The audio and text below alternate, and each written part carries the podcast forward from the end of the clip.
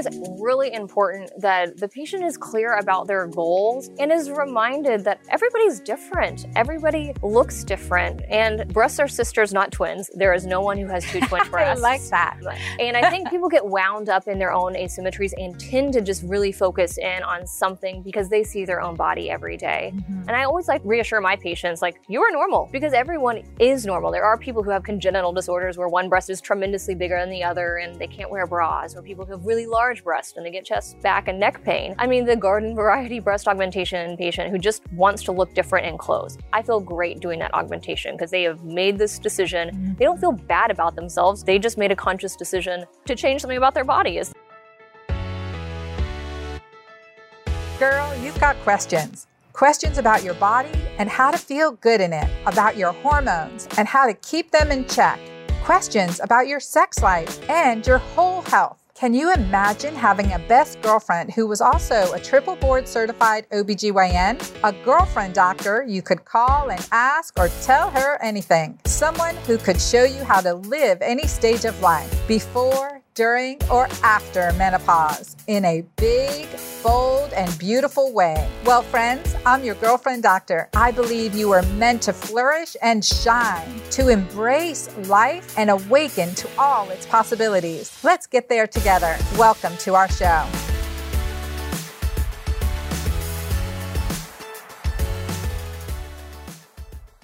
Hey, girlfriends. Today I want to talk to you about something that I really don't want to share. And when I found out about it myself, my heart was broken.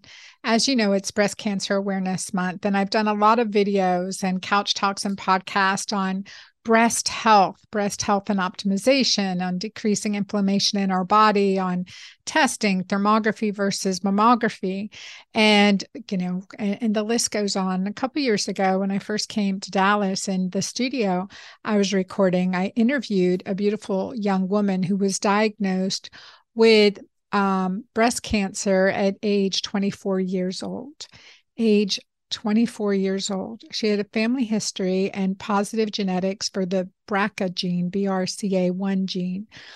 And she had gone through radiation therapy, chemotherapy. And when I had seen her, she was in remission. She had been free, cancer free. And that was, that was, um, you know, where she was at, at in her life. And she, in this episode, um, we talk about the Breasties, the organization that she'd become very passionate about helping other young women with breast cancer.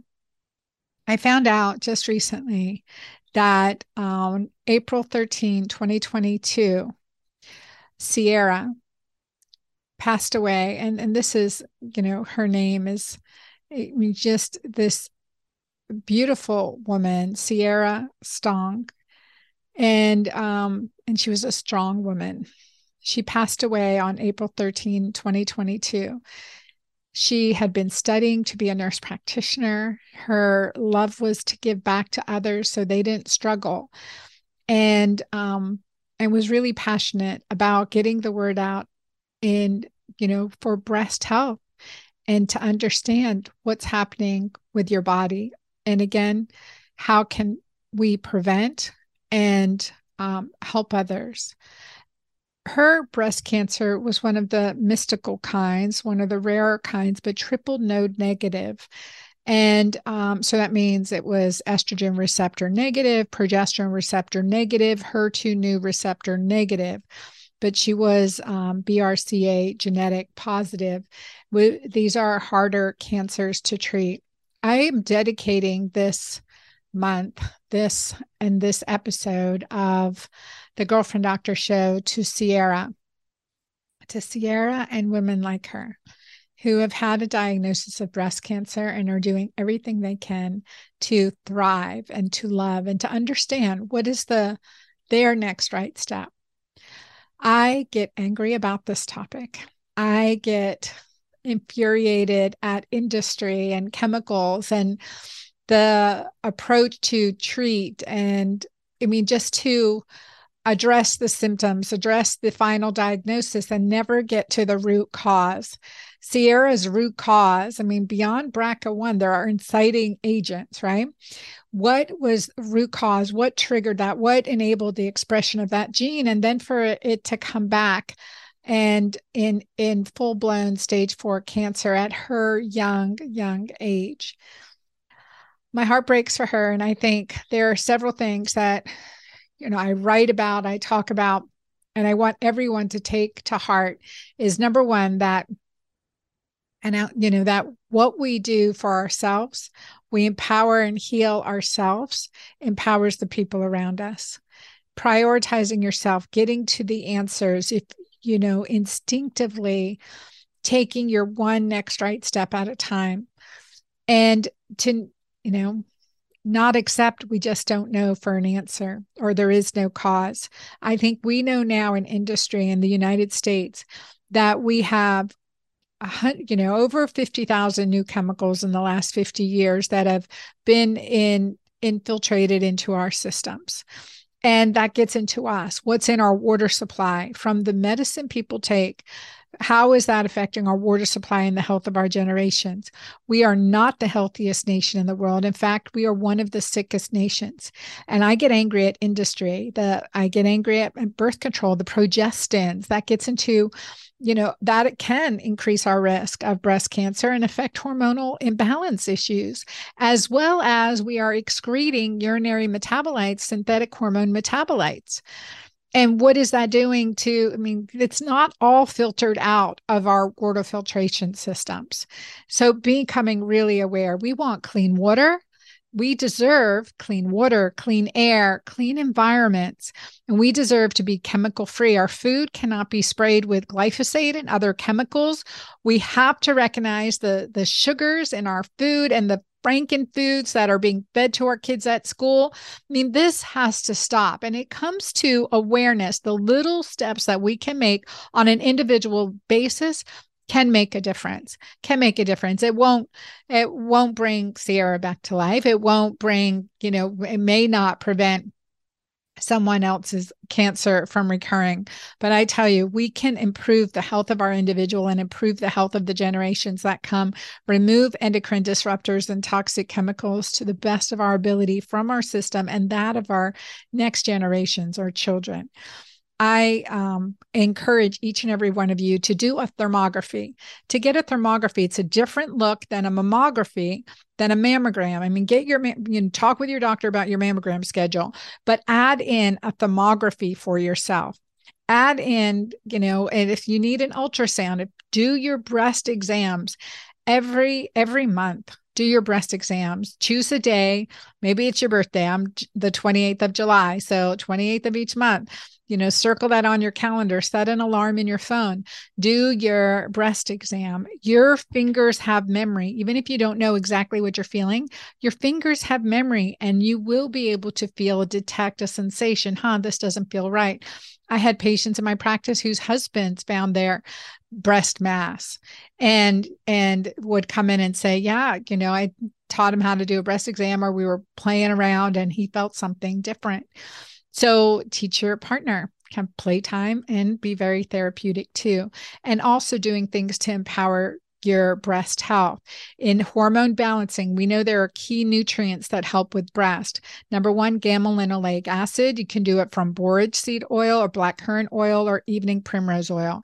Very beneficial. Calcium D-glucarate, another one. And, and diindol methane from cruciferous vegetables. And that is, it's a key component. And also just, you know, healthy, um, keto green, right? Keto green, decreasing inflammation, intermittent fasting, give your body time to heal itself and to kill off unhealthy cells. And so at the inkling of something going wrong, that's a time for fasting and prayer in my book. That is what I do anyway. And, um, and that's why I incorporated it into my programs too. A couple other things that I wanted to share with you. My uh, dear friend, Magdalena Wszelaki, um, has created this something called Breasties. And it is um, meet your new breast friends called Happy Sisters. And it is a supplement, especially if you have estrogen dominance and fibrocystic breast disease. There's this lovely topical cream you can massage into your breast, and it is getting rave reviews. It is getting rave reviews. I love the ingredients that are in it. And the doc, Magdalena Wszelaki, she's an herbalist, and she doesn't do anything halfway. She really has put her herbalistic hat, her nutrition hat, and her um, all her research into this product and testing it with herself and her clients. And it has aloe, um, has olive oil, has borage seed oil, black cumin seed oil, castor seed oil, and I mean, just, and many more, but it is um, designed to really help with those sensitive breast tissue and um, estrogen dominance and fibrocystic breast. If you guys have that, that is underlying inflammation in the breast, and it puts us at risk. So get to know your breast, do your breast exam, massage them like you would any other part. And, you know, if you go into Europe, they're going to do a breast massage when you get a massage. We avoid that in the U S. Do it yourself, right? Do your own breast exam, breast massage, light to deep touch, and feel the temperature changes. Because when there are hot spots, that's inflammation. And any inflammation in our body, you know, unless it's addressing an acute, acute cut, acute something, it's not, definitely not good for the long haul. So in honor of Sierra, I am just passionate about be donating again to the Breasties, donating to women in crisis, as that is my heart. And um, and helping support education. And I ask that you do the same. Check out Breasties dot org. Check out this podcast. And I thank you for being part of the Girlfriend Doctor community and taking your health as a priority. And whatever your diagnosis is, remember, your diagnosis is not your destiny. Your diagnosis is not your destiny. We can change that. And your prescription is not your description. I am here for you, and I love being your girlfriend doctor. Take a listen to this interview.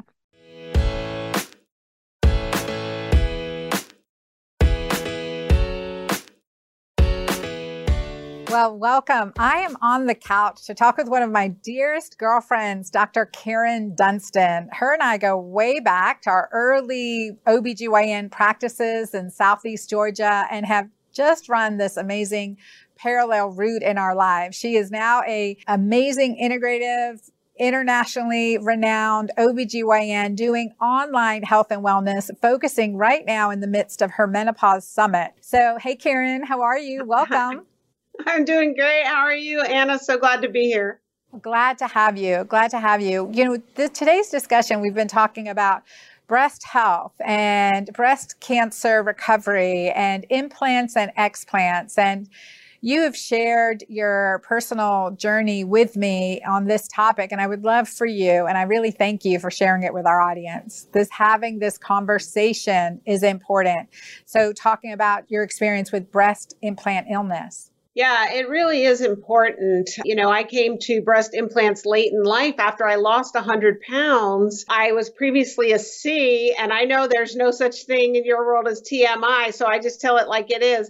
I was previously a C cup, but then I lost one hundred pounds, and I was down to an A just because I had had actually a breast reduction when I was obese because I had so much neck and shoulder and back pain. Didn't know at that time that I had fibromyalgia, but I did. Then after I healed myself from that and I lost all that weight, I had no breasts and I didn't feel like myself. And so I had implants placed. Big mistake. I did okay for a while, but then at some point I started having health problems, and my health had been the best of my life. And so when I did, I consulted an environmental doctor, actually Doctor Will, William Ray, right there in Dallas. And he actually immediately said, I think it's the implants. And he tested me for sensitivity to silicone. And so kind of right there is when I made the decision to have them out. So, and I know you, I've known you through this journey. I know you're at your peak of your health. I mean, running a practice and a med spa and all of these great things you were doing to help women and families. And then all of a sudden it was like one illness after the other, and it was chemical sensitivities you were experiencing. you know, the brain fog issues. And it was like, okay, you know, I'm almost a feeling of disorientation. Would you agree? Yeah, it was, you know, it was hard to decipher which was the breast implants and which was the environment, because I actually started working in a building that was new and had a lot of varnish and V O Cs in it. And so we thought it was completely the building that made me sick. So the symptoms I was having was swelling in my hands and a disorientation, lack of balance, pain in the body, fatigue. And then from the building, I think a lot of upper respiratory symptoms, nasal drainage, things like that. And so that's when I went to Doctor Ray, who really is one of the fathers of environmental medicine. And he said, yeah, it's the building is the acute issue, but also the low burning, slow burning issue is this silicone that's in your body that really is, it, even though it's encapsulated, the capsule itself is made of silicone, and it does seep out into the tissues and cause a reaction. So the symptoms, you know, were pretty classic for breast implant illness, a lot of them. And then superimposed on top was this building illness. So I kind of had two issues going on. And so when he tested you for silicone, was that a blood test? How did he test you? Great question. So he did skin testing for various environmental allergens by injecting them under the skin, and then they would measure the re- reaction over time. And so with the silicone, yeah, I had big reactions to some building things like the V O Cs from the varnish, and then also from the silicone. Um, I had a reaction, and that's when he said, you know, I really think this is a big part of it. And I actually didn't have an explantation for probably about a year till a year after that to really work on detoxing my body to get all of the V O Cs out and formaldehyde from the building. Uh, and so it was about a year later that I had it. And then when you had the explant surgery, talk about that journey and what that was like, and what did they find when they remove your breast implants? Sure. So it's interesting, you know, a lot of plastic surgeons aren't really on board, shall we say, with this fact that silicone implants cause health problems, even though it's documented by the F D A that there's an increase in certain type of lymphoma and autoimmune disorders and connective tissue disorders. And in many studies that put them in, that I wanted them out. He looked at me and said, well, why do you want to do that? Why would you want to do that? And so I explained to him about the environmental problems, and he kind of rolled his eyes and said, yeah, well, whatever, I'll take them out if you want me to, uh, which was kind of interesting, because I think that women who don't necessarily uh, haven't seen an environmental doctor, and nobody's really confirmed that this is what's going on and this could be the cause of your problems, and don't have that validation and affirmation behind them, their plastic surgeon might just dismiss them and convince them that it's not a part of the problem. So he said, fine, I'll take them out, but I don't really think that's the problem, is what he said. And so uh, it, it's a pretty simple procedure to have them removed. And just like having them placed, it's not the surgery of the placement that's the risk. It's actually that you're putting this foreign toxic body in your body. That's the risk. And it increases the longer you've had the implants. So the surgery wasn't that bad, you know, some bruising and discomfort, uh, but that'll probably only lasted a few weeks. And then it's interesting though, I really did notice within a few weeks differences, especially in the brain fog and the fatigue and that balance issue I was having and the swelling that I was having. So, and it's, you know, I know some people when they have explantation, they notice it immediately, they feel better, like almost like taking the trash that's been sitting in your house and getting it out of your house. Mine wasn't immediate. It took a few weeks, and then it gradually and gradually improved and improved and re- improved over months. So I really do think that it was the best decision. Awesome. I want to thank you for sharing that with us, because I know I've, I see you at your peak right now. So, you know, yeah. you've got, you've done a lot of work, and you're just, you know, a detective. We say the Nancy Drew. Catch your Nancy Drew on, always detective, looking for those root causes and walking your talk. So I want to thank you for all that you share and all that you do and all that you give the world. And so if a woman's wondering whether or not they have this, you know, this implant illness, and where, where do you recommend testing? Who do you, what resource do you recommend them going to? I think consulting with an environmental physician is the best option, because because they're really trained in the science of what in your environment is making your body toxic. And that includes the environment inside your skin. And Doctor Ray has since passed away, unfortunately, but he does have doctors at his practice uh, who consult. And there's an organization of environmental doctors that can really look at this, and they can test you for sensitivity to silicone and see how you react. Uh, so that would be what I would recommend. But also most functional medicine, metabolic specialists like I'm trained in can know that this is a problem. I had a patient come to me. She was about twenty-eight and she had had breast implants placed a few years prior, and she was having all kinds of symptoms like we're talking about. So she was having pain, she was having these chronic headaches. Her memory really had decreased, her short-term memory, even in her twenties. And she had been from doctor to doctor to doctor, which is the common uh, symptom that you find. In addition to the breast implant illness symptoms, people say, I've been from doctor to doctor to doctor. And they tell me that they can't find anything wrong. Nothing's wrong, because this isn't going to show up on your regular lab tests, your C B C, your blood counts, your chem panels, right? It takes a lot until those are actually going to be disrupted. And so they'd say, you're fine. And she'd say, well, I'm not fine. I'm twenty-eight. I feel like I'm sixty.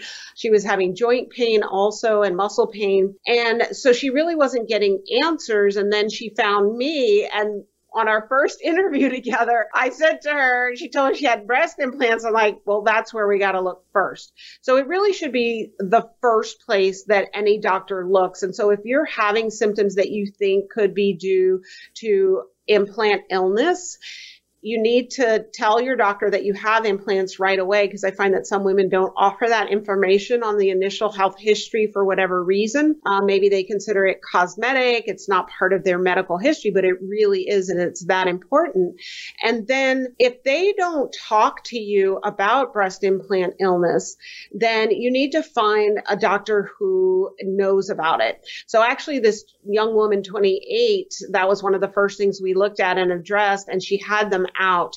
And her, she was one who her, her symptoms decreased immediately after her surgery. So, you know, it's a shame that she had to go on that long journey of seeking, uh, because really the information is in the literature and there's awareness of it with the F D A. And so most doctors should be versed in this. Unfortunately, they're not. Yeah, no, this is a, why we're bringing it to awareness. So that just to ask the question, well, what if, or if it could be, what do we need to do to address it, and how do we get to the bottom of it so that we can heal and move on, right? And I think too, women have a tremendous amount of intuition. So if you're thinking about it, let's, you know, get it checked. Let's get it checked and see. And our plastic surgeon, uh, Doctor Rachel, who was just on recently, she said, you know, part of routine surveillance with breast implants is ultrasound every three years, even to look with ultrasound. I think that's a great step in the right direction to say, okay, it's not just, you know, once and done, right? In and done.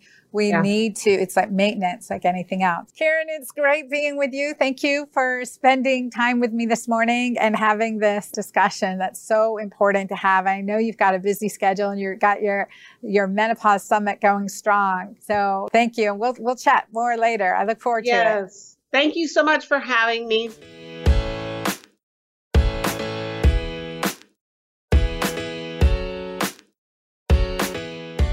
Welcome back. I'm so excited to have Sierra Haley. She is a twenty-six-year-old stage three triple negative breast cancer survivor. Yes, you heard that right.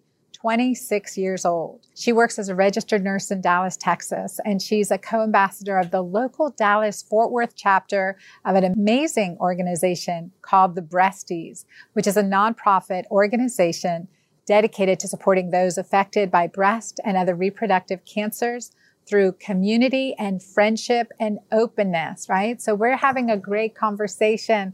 Welcome, Sierra. Welcome to the Girlfriend Doctor Show. Thank you. Thank you, Doctor Anna. It's great to be here. Well, I want to thank you for coming and also for being so open. I think that's what you said. You joined the Breasties because people aren't afraid to talk about anything. Yes. So when you're diagnosed with breast cancer so young, it's just you you ultimately feel alone. And the mission of the Breasties is that no one feels alone. So when I discovered them, I met someone, another uh, young breast cancer survivor in the treatment center where I was at. And through her, through Instagram, I found the Breasties. And so it's been great. You know, they're willing to talk about the things that people don't want to talk about, you know, sexual health, which is one of your specialties, you know, just the things that typical twenty-six-year-olds don't go through. You can't talk to your friends about. You can, and you can lean on them for support, but the Breasties is to, meant to be your best friend. And so it's a combination of the word breast and, and best friend. So it's the Breasties. So kind of like your play on The Girlfriend Doctor. I mean, it's just, it's just a community where you can go to and never have to feel like you're being judged or that you're the only one that's been through something like that. So I've really enjoyed being a part of that. So that's amazing. It's a really, I was so excited to hear about this organization because I think that's where you have community, there's mm-hmm. healing. Yes. And so you're and finding out that you're not alone. Well, tell us a little bit about your story, Sierra, because so young to be diagnosed with breast cancer.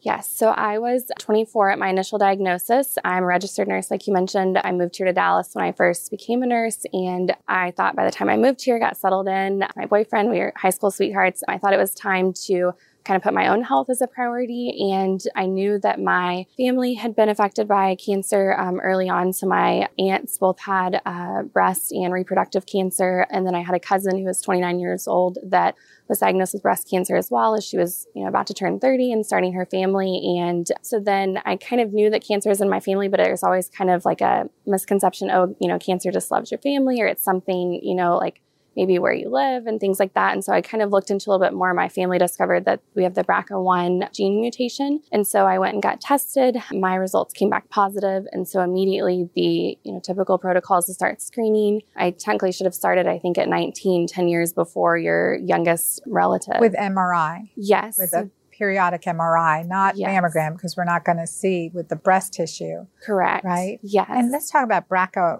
just so B R C A one mm-hmm. and B R C A two genetic mutation is when you have that genetic mutation, that's the familial breast cancer, can also be associated with colon cancer yes. and ovarian. But when we have that gene, we're at, you're at actually an eighty percent increased risk over the general population to have a diagnosis, a lifetime diagnosis of breast cancer. Is that correct? Yes, that's correct. And so a lot of the Breasties community are people who choose to have preventative double mastectomies. They feel empowered by that decision. So that was a decision that I was initially posed with. You know, when I initially met with a genetic counselor, which is typically the process after you're diagnosed with the uh, B R C A one genetic mutation, is they meet with you, they talk to you about the options, give you the option of having a hysterectomy at such a young age. And those are a lot of things to consider when you haven't even, you know, decided if you want to start a family yet. So, but that's a lot of what, you know, it is, is being empowered by your decisions and your health and being able to kind of take it into your own hands. So those were the decisions I was trying to make. And then when I got the results back from my screening, I, you know, I, the decisions were kind of, you know, taken away in a sense. And so, but I,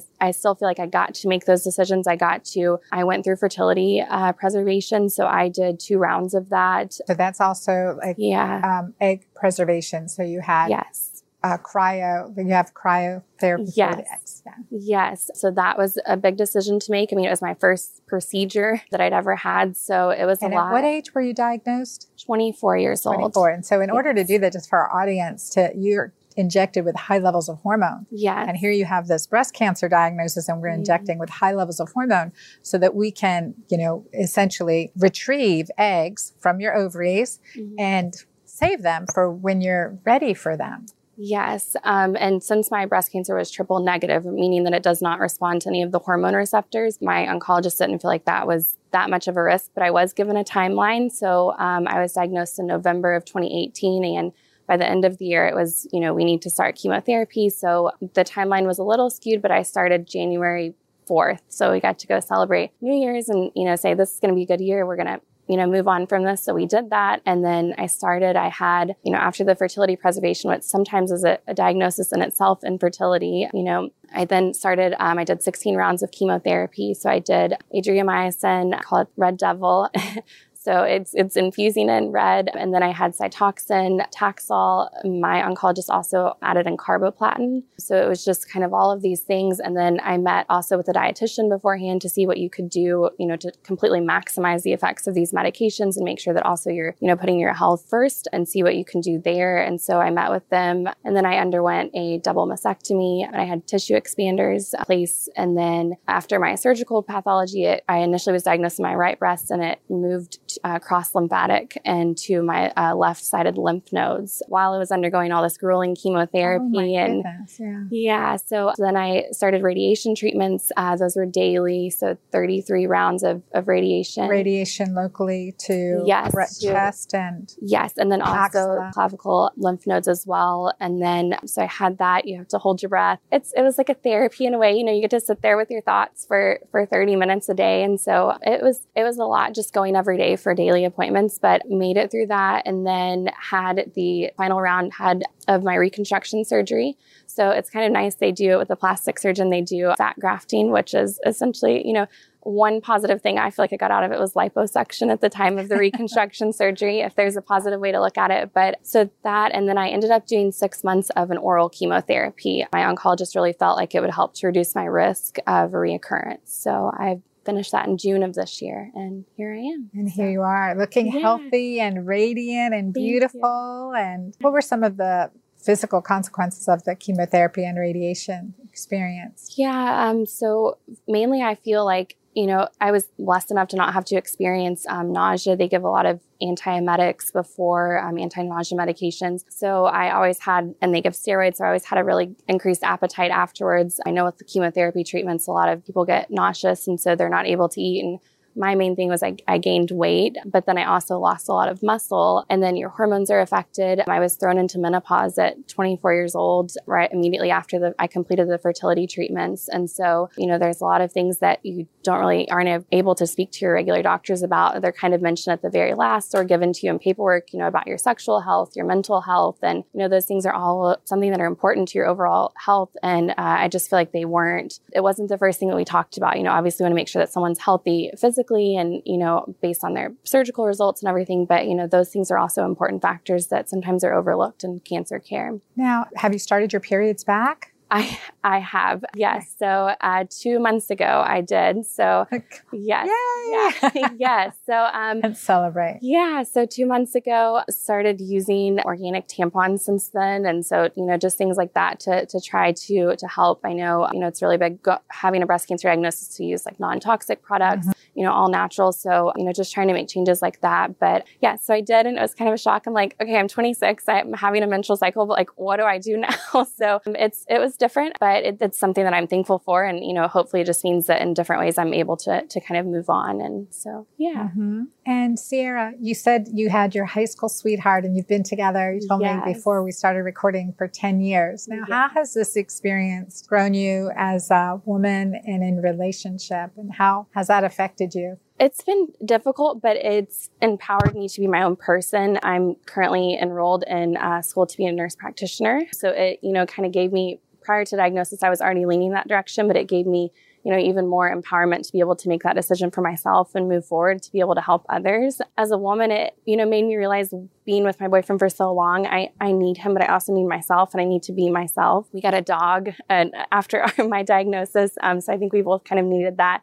And a change, but you know, it's just really as a woman, it kind of makes you, a lot of times it makes you feel weak. And I think one of the strengths that you can display from this is, you know, saying that you feel weak at times and you feel, you know, defeated at times, but that's why, you know, and he's been great through all of this. I couldn't have asked for anything more from my support from him and my family and friends, but um, it's where kind of the, the space was filled in by the Breasties, that they really just get it. And you don't even have to say anything. Like they just sit there and you just listen, and they do what's called a circle time. So kind of like this, but on a larger scale, and they just listen and they just get it. And so you don't have to feel like, like anything that you've gone through is, is that you're alone in it. Even if they weren't there, they, they get it and they know. And so it's been really great to have them. And so I think that it's something that that's important for anyone that's been affected by breast or reproductive cancer to know that They're here. They're, it's a social media uh, outlet that you can go to. Um, they're here to support you. They offer grants annually for those affected by breast and reproductive cancer. Anyone can be a breastie. Uh, we hope that you, Doctor Anna, will become a breastie. Absolutely. Um, absolutely. So, uh, yeah. So There's it's, so much we're going to do together, Sierra. Yes, there really is. Yeah. I, I know that this is an incredible mission. I think what mm-hmm. I feel so strongly is that this, you know, often we have to put on a brave face like, okay, well,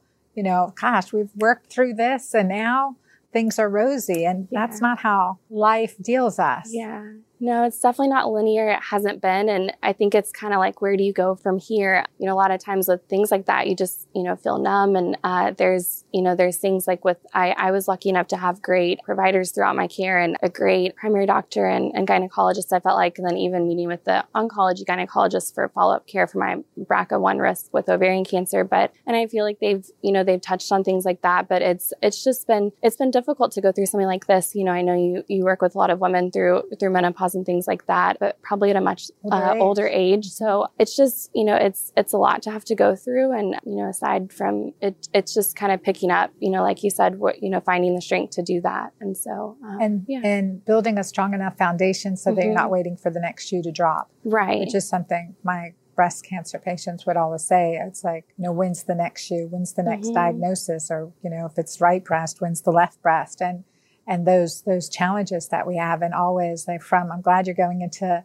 to be a nurse practitioner, continuing yeah. your study in medicine, because getting to those root causes, I mean, it's beyond, we have the genetic expression, and then we can use environment, nature yes. to overpower that genetic expression. I, I just one more question for mm-hmm. you.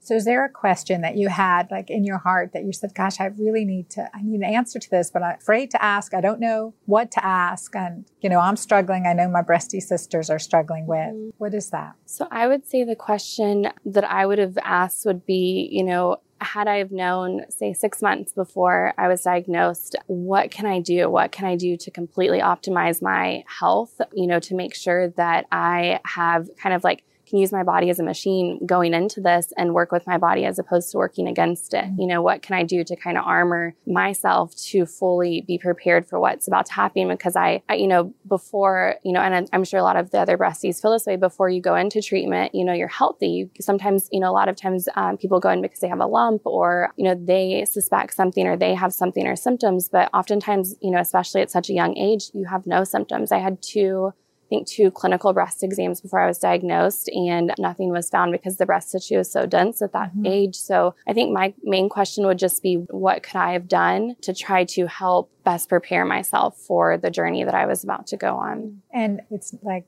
what are the steps? It's never too early mm-hmm. to start. So I think like we, we teach that. I really feel strongly in working with patients too. It's that concept of what decreases our risk moving forward right. and what do we need to do now? And that's the concept, intermittent fasting. Mm-hmm. I call it keto green living, yeah. keto alkaline, right? Just low, avoiding sugars. And Mary, a mutual friend mm-hmm. of ours, was saying that, that what you brought up, it's a misconception by the media that it's weight loss with chemotherapy, because mm-hmm. it's steroids and mm-hmm. nausea and can be many things, and, and weight gain. And then that's an inflammatory, that's another thing on top that we have to deal with body image wise as well. And, and so like the, the support, having support around that, and to be able to talk through this is really important. I think breasties do this really, really well. Yes. I'm so glad. I'm glad you're here. We're going to have more conversations and address these issues. And I'm glad you guys are doing this. So for our audience, The Breasties is this nonprofit organization. It's at the breasties dot org, and it is, check it out, refer to friends, and let people know about this organization, just supporting sisters, supporting sisters through this journey. And I thank you. I thank you, Sierra, for being here today with thank me. You. I want to encourage all of you to check out the breasties dot org and donate. It's an amazing organization doing so much good. Sierra, tell us a little bit about some of the things they are doing. Yes. So the Breasties, uh, like Doctor Anna mentioned, um, it's a nonprofit. They offer annual grants to those affected by cancer, breast and reproductive cancers. They, prior to the pandemic, were able to offer, you know, in-person weekend wellness retreats, you know, where someone who had just undergone a diagnosis or treatment could go and really just feel like so inclusive that they belonged, they were not alone, and that even what they had just gone through, you know, th- that they were able to sit there in that time and have that time to themselves and with others who understand it. They also do an annual gala, which they have, you know, in a Camp Breastie where, you know, they had hosted over five hundred people who had been diagnosed or affected in some way by breast reproductive cancer. So, you know, any uh, donations that they get go to that. And even throughout the pandemic, they've been able to offer just immense virtual support, mm-hmm. which takes a lot of resources, a lot of time. And, you know, it's where you have to kind of focus on yourself first because you can't give from, you know, an empty cup, an empty cup. So, um, you know, they've just done so much to help the community, the cancer community. And so in order to help their cause, you can text Breasties. So again, we talked about it's best friend and Breasties. So you can text Breasties to four four three two one to donate to their cause. So text Breasties to four four three two one and and donate. What a great organization. Thank you. I think there's a lot we're going to do together. Yes. Yeah. There's thank a lot so that much. We're going to do. Thank you. Stay tuned. We'll be right back.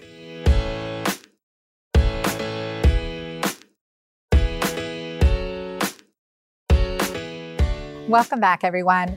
Now we're going to switch to talking about implants and explants. And today my guest is Doctor Rachel Walker. She is a Dallas plastic surgeon and owner of the Plastic Surgery Center of Dallas. Welcome, Rachel. Thank you so much for having me. Well, I'm so glad to talk about this. You know, we've been dealing in October with breast health, breast cancer awareness, and there's a lot of discussion of, you know, just the physical appearance, you know, how do we do after breast surgery, if it was mastectomy or if it was for breast biopsy, or in general, if we're postpartum mom and we've got droopy breast and, you know, not really sure. So I wanted to talk with you about implants and then also bring up this really important discussion about explants. Yes. Yes. I think they're all great topics. And the nice thing is, is everyone has countless options when it comes to their breast, be enlarging them, lifting them, choosing an implant if that's right for them, using fat to modify them. Or if they have an implant and they're not feeling great, taking that implant out. Yeah. So when you talk about using fat to modify them. Yes. Well, tell us about that. Um, I think fat is a great option because you're using fat that's already in your body, and everyone has some fat they want to get rid of somewhere.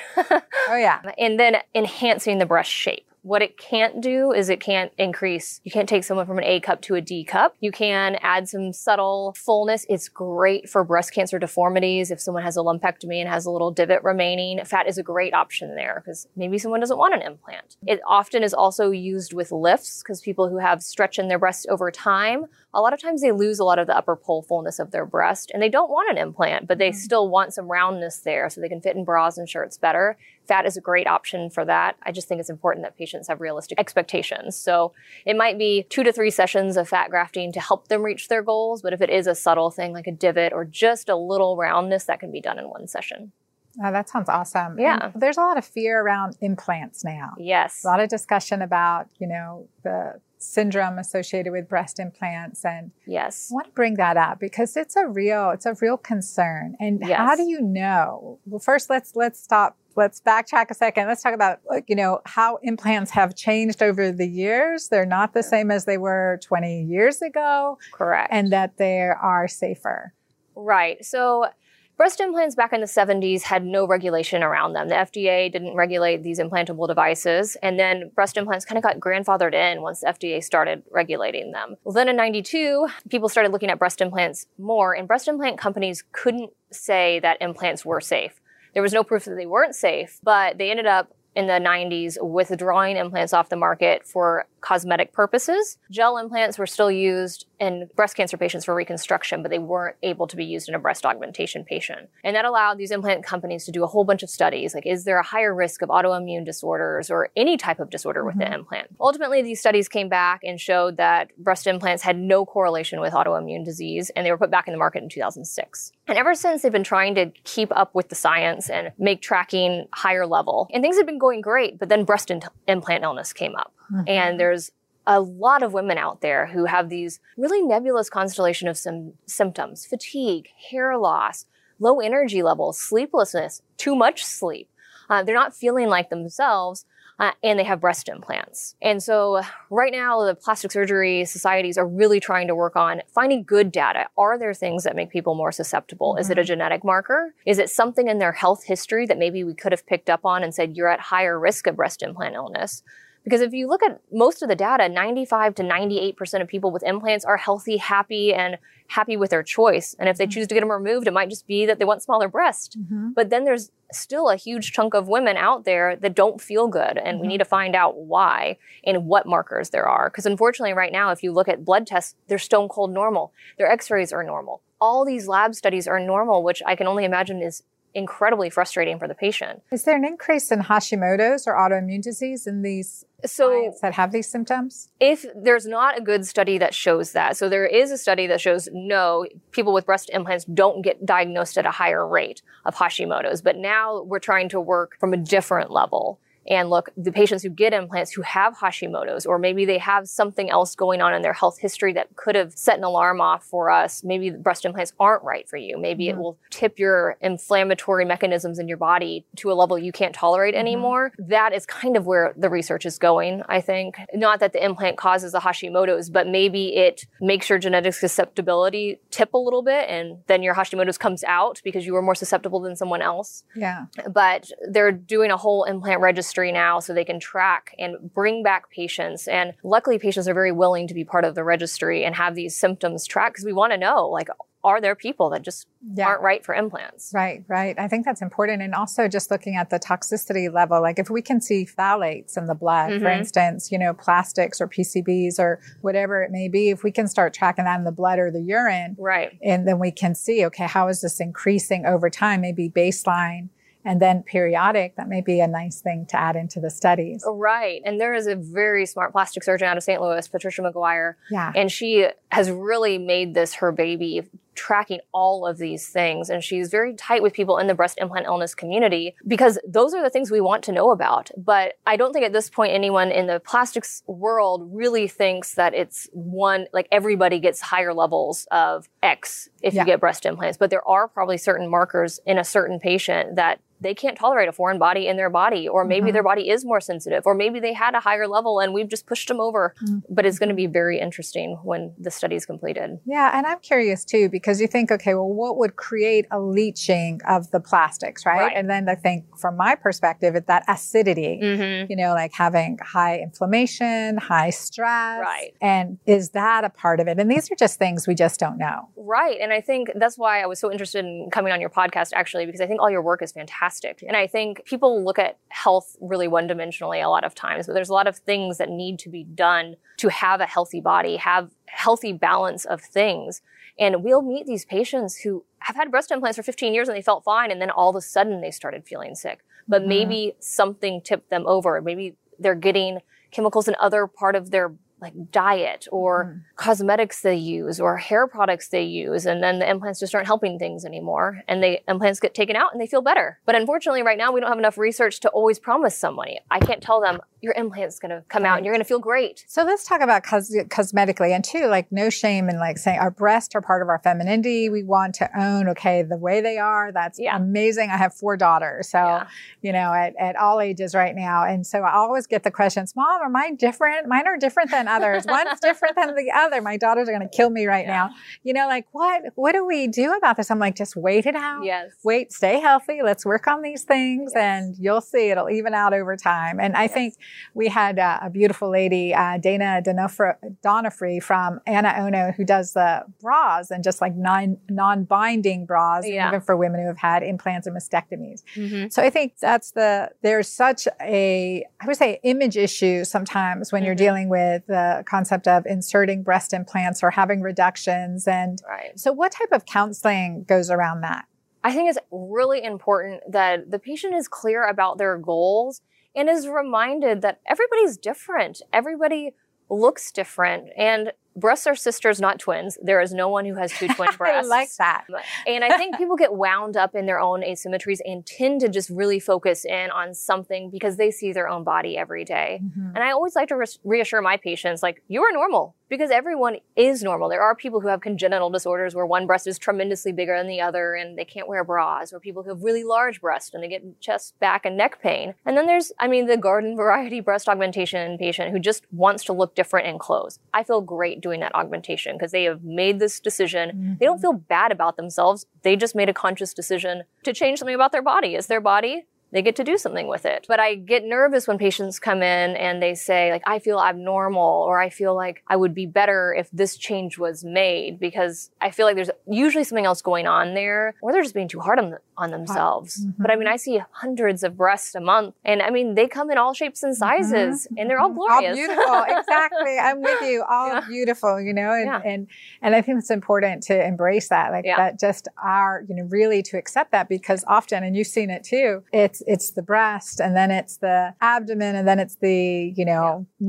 neck. It's the, you know, I mean, it's yeah. ankles. I mean, just one thing after the other. And, and that's a challenge. And I know, I think one of my favorite phrases were that stretch marks are chi- tiger stripes. You earn them. And there's so many people that beat up on themselves for things that happen with aging. Gravity works, aging happens. It's great to get older. But if you want to make well thought out decisions to change your appearance, more power to you. But I don't think you should sit there looking in the mirror just feeling bad because someone else has a better neck. Well, maybe you have better kneecaps. There you go. There you, you don't go. know. Yeah. I, I think like one of the programs I have is called Sexual C P R. And I say the A B Cs of Sexual C P R. Like you have A B Cs of C P R. Yeah. So it's like accept, accept yourself. Yes. Accept where you are right now. Like to feel sexy, just yeah. accepting all your uniqueness, right? Yes. Your imperfections, perfectly imperfect. And that's a really big one. The B is be present. Yeah. And so, and then C is communicate. So I think it's too, like saying, hey, you know, I, what we had on just uh, before you came on, Sierra from the Breasties, yeah. and the concept of communicating with others. You're like, you're not alone. Yes. You're yes. not alone. And I love the comment, look, your breasts are sisters, not identical twins. Yes, they are not. I love that. I love that. Yeah. And so where do you feel like there's that line, like someone is, you know, there, there's that person who is on that threshold. You're not sure, like, this is the right decision for them. How do you counsel and coach? So for me, it's important to have a long initial consultation with my patient. I don't believe in meeting my patient the day of surgery or anything like that, because I want to I want to hear about their goals, because everyone's idea of beauty is different for one reason. And two, they need to have realistic expectations. Mm-hmm. So one twenty-five-year-old could walk in my door and only need a breast augmentation to help her reach her goals, and she'll be happy. The next twenty-five-year-old could walk into my door and maybe she needs a breast lift, even though she's never had kids. But she wants something changed with her breasts, but she's not really sure how to get there. Mm-hmm. So that's important. And then someone else might just be unhappy because they're unhappy about something else in their life, and they think it's because of their breast, and they just really haven't dove deep. A S P S, one of the plastic surgery societies, just released a questionnaire that's kind of trying to help people really mentally think about breast augmentation more. Because I think there's a lot of people out there who just don't think cosmetic surgery is surgery, but it is surgery. You're going to sleep and you're making a surgical modification to your body. And breast augmentation is quick, and generally, like, you can get it scheduled pretty quick. So I think some people look at it kind of like Botox, even though it's very different. And so if you make them sit down with a six-page questionnaire about your goals and, like, these are the risks of breast surgery, or these are the potential hurdles you might have to jump over, or in fifteen years, you might have to have them replaced. It makes it a more informed decision by the patient.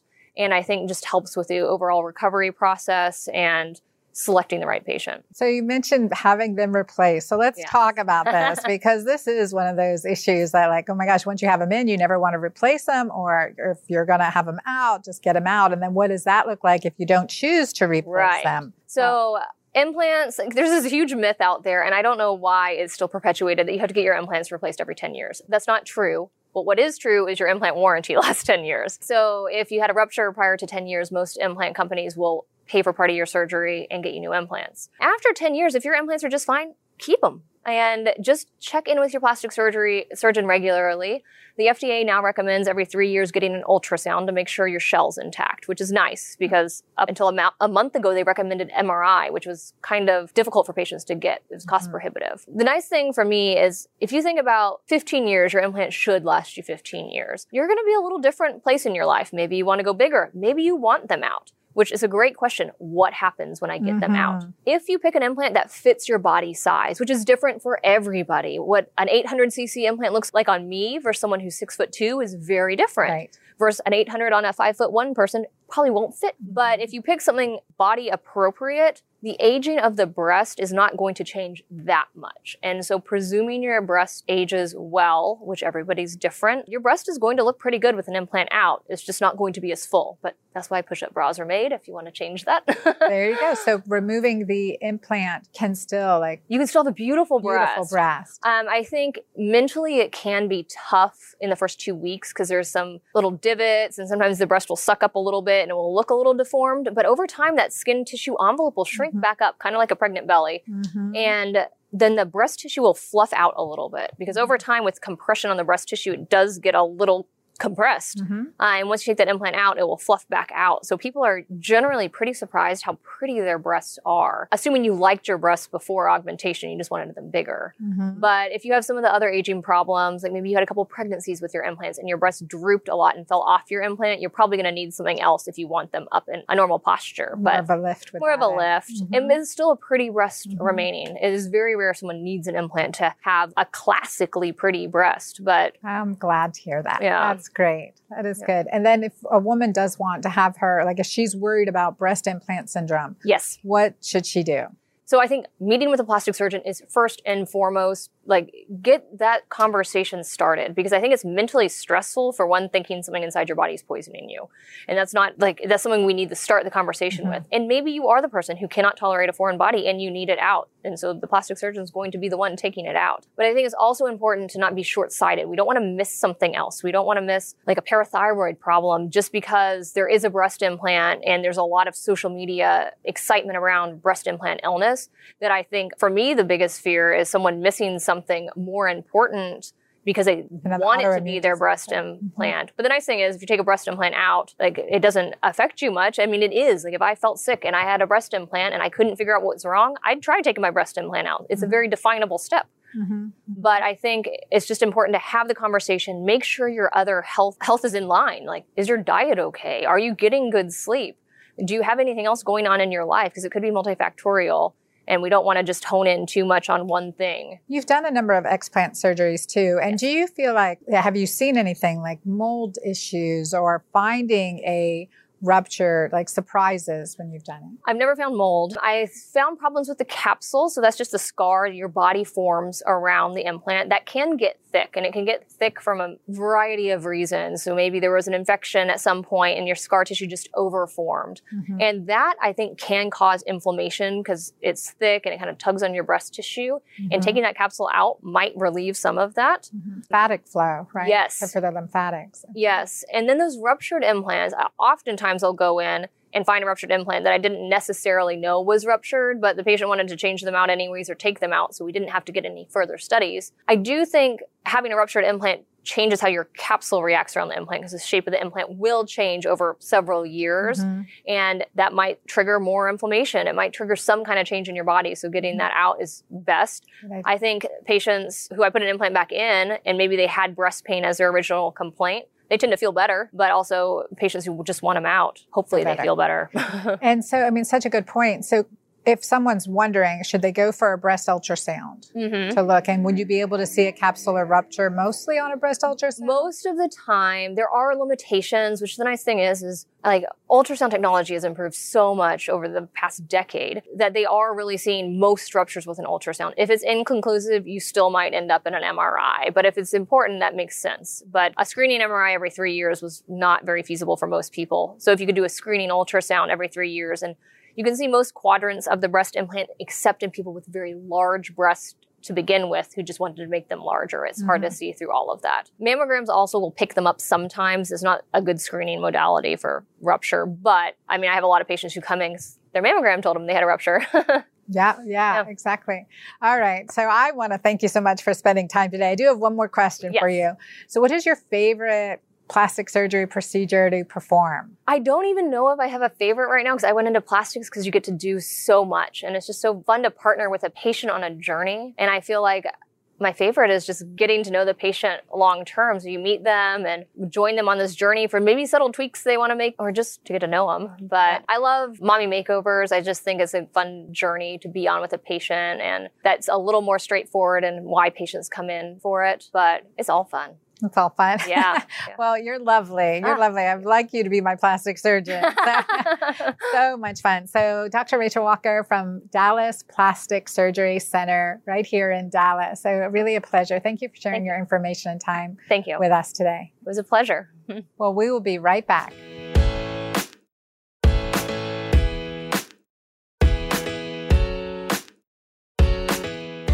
Well, I'm back in the hot seat to readdress this question about implant, explant. And I know we dove deep into discussion here, and it may leave you with even more questions. And this is where it's important to understand what is happening with your body, using your intuition and being very proactive in your health. You're putting your best health and self-care as a priority in your life. This is critically important. And whether you've had implants or not, whether you've had a diagnosis of breast cancer or not, you have a family history, all of us have to keep the healthiest temple of our spirit that we absolutely can. It starts from the ground up. And if you have questions, you know where to ask, right? I am here for you. So don't hesitate. Visit me, you know, at dr anna dot com, my website. On my show page, there is a place where you can type in a question and we can dig even deeper. At my dr anna dot com, the show notes for this episode are there with the resources and links to the Breasties, to Doctor Rachel and Doctor Karen, and additional resources for you as well. So remember, I am here for you. It is about embracing your whole health, right? Nourishing your body, awakening to what is possible for you, and shining from the inside out, and embracing, embracing your health, embracing loving relationships and connection. Those are the four pillars here at the Girlfriend Doctor that we build the foundation of whole health on. And remember, when you have your health, you have a million wishes. And when you don't have your health, you only have one wish, right? To have your health. So I want that for all of you. And as we enter this season of gratitude and giving, I want you to know that you are not alone. We're walking this journey together, and I am here for you. Till next time, see you soon.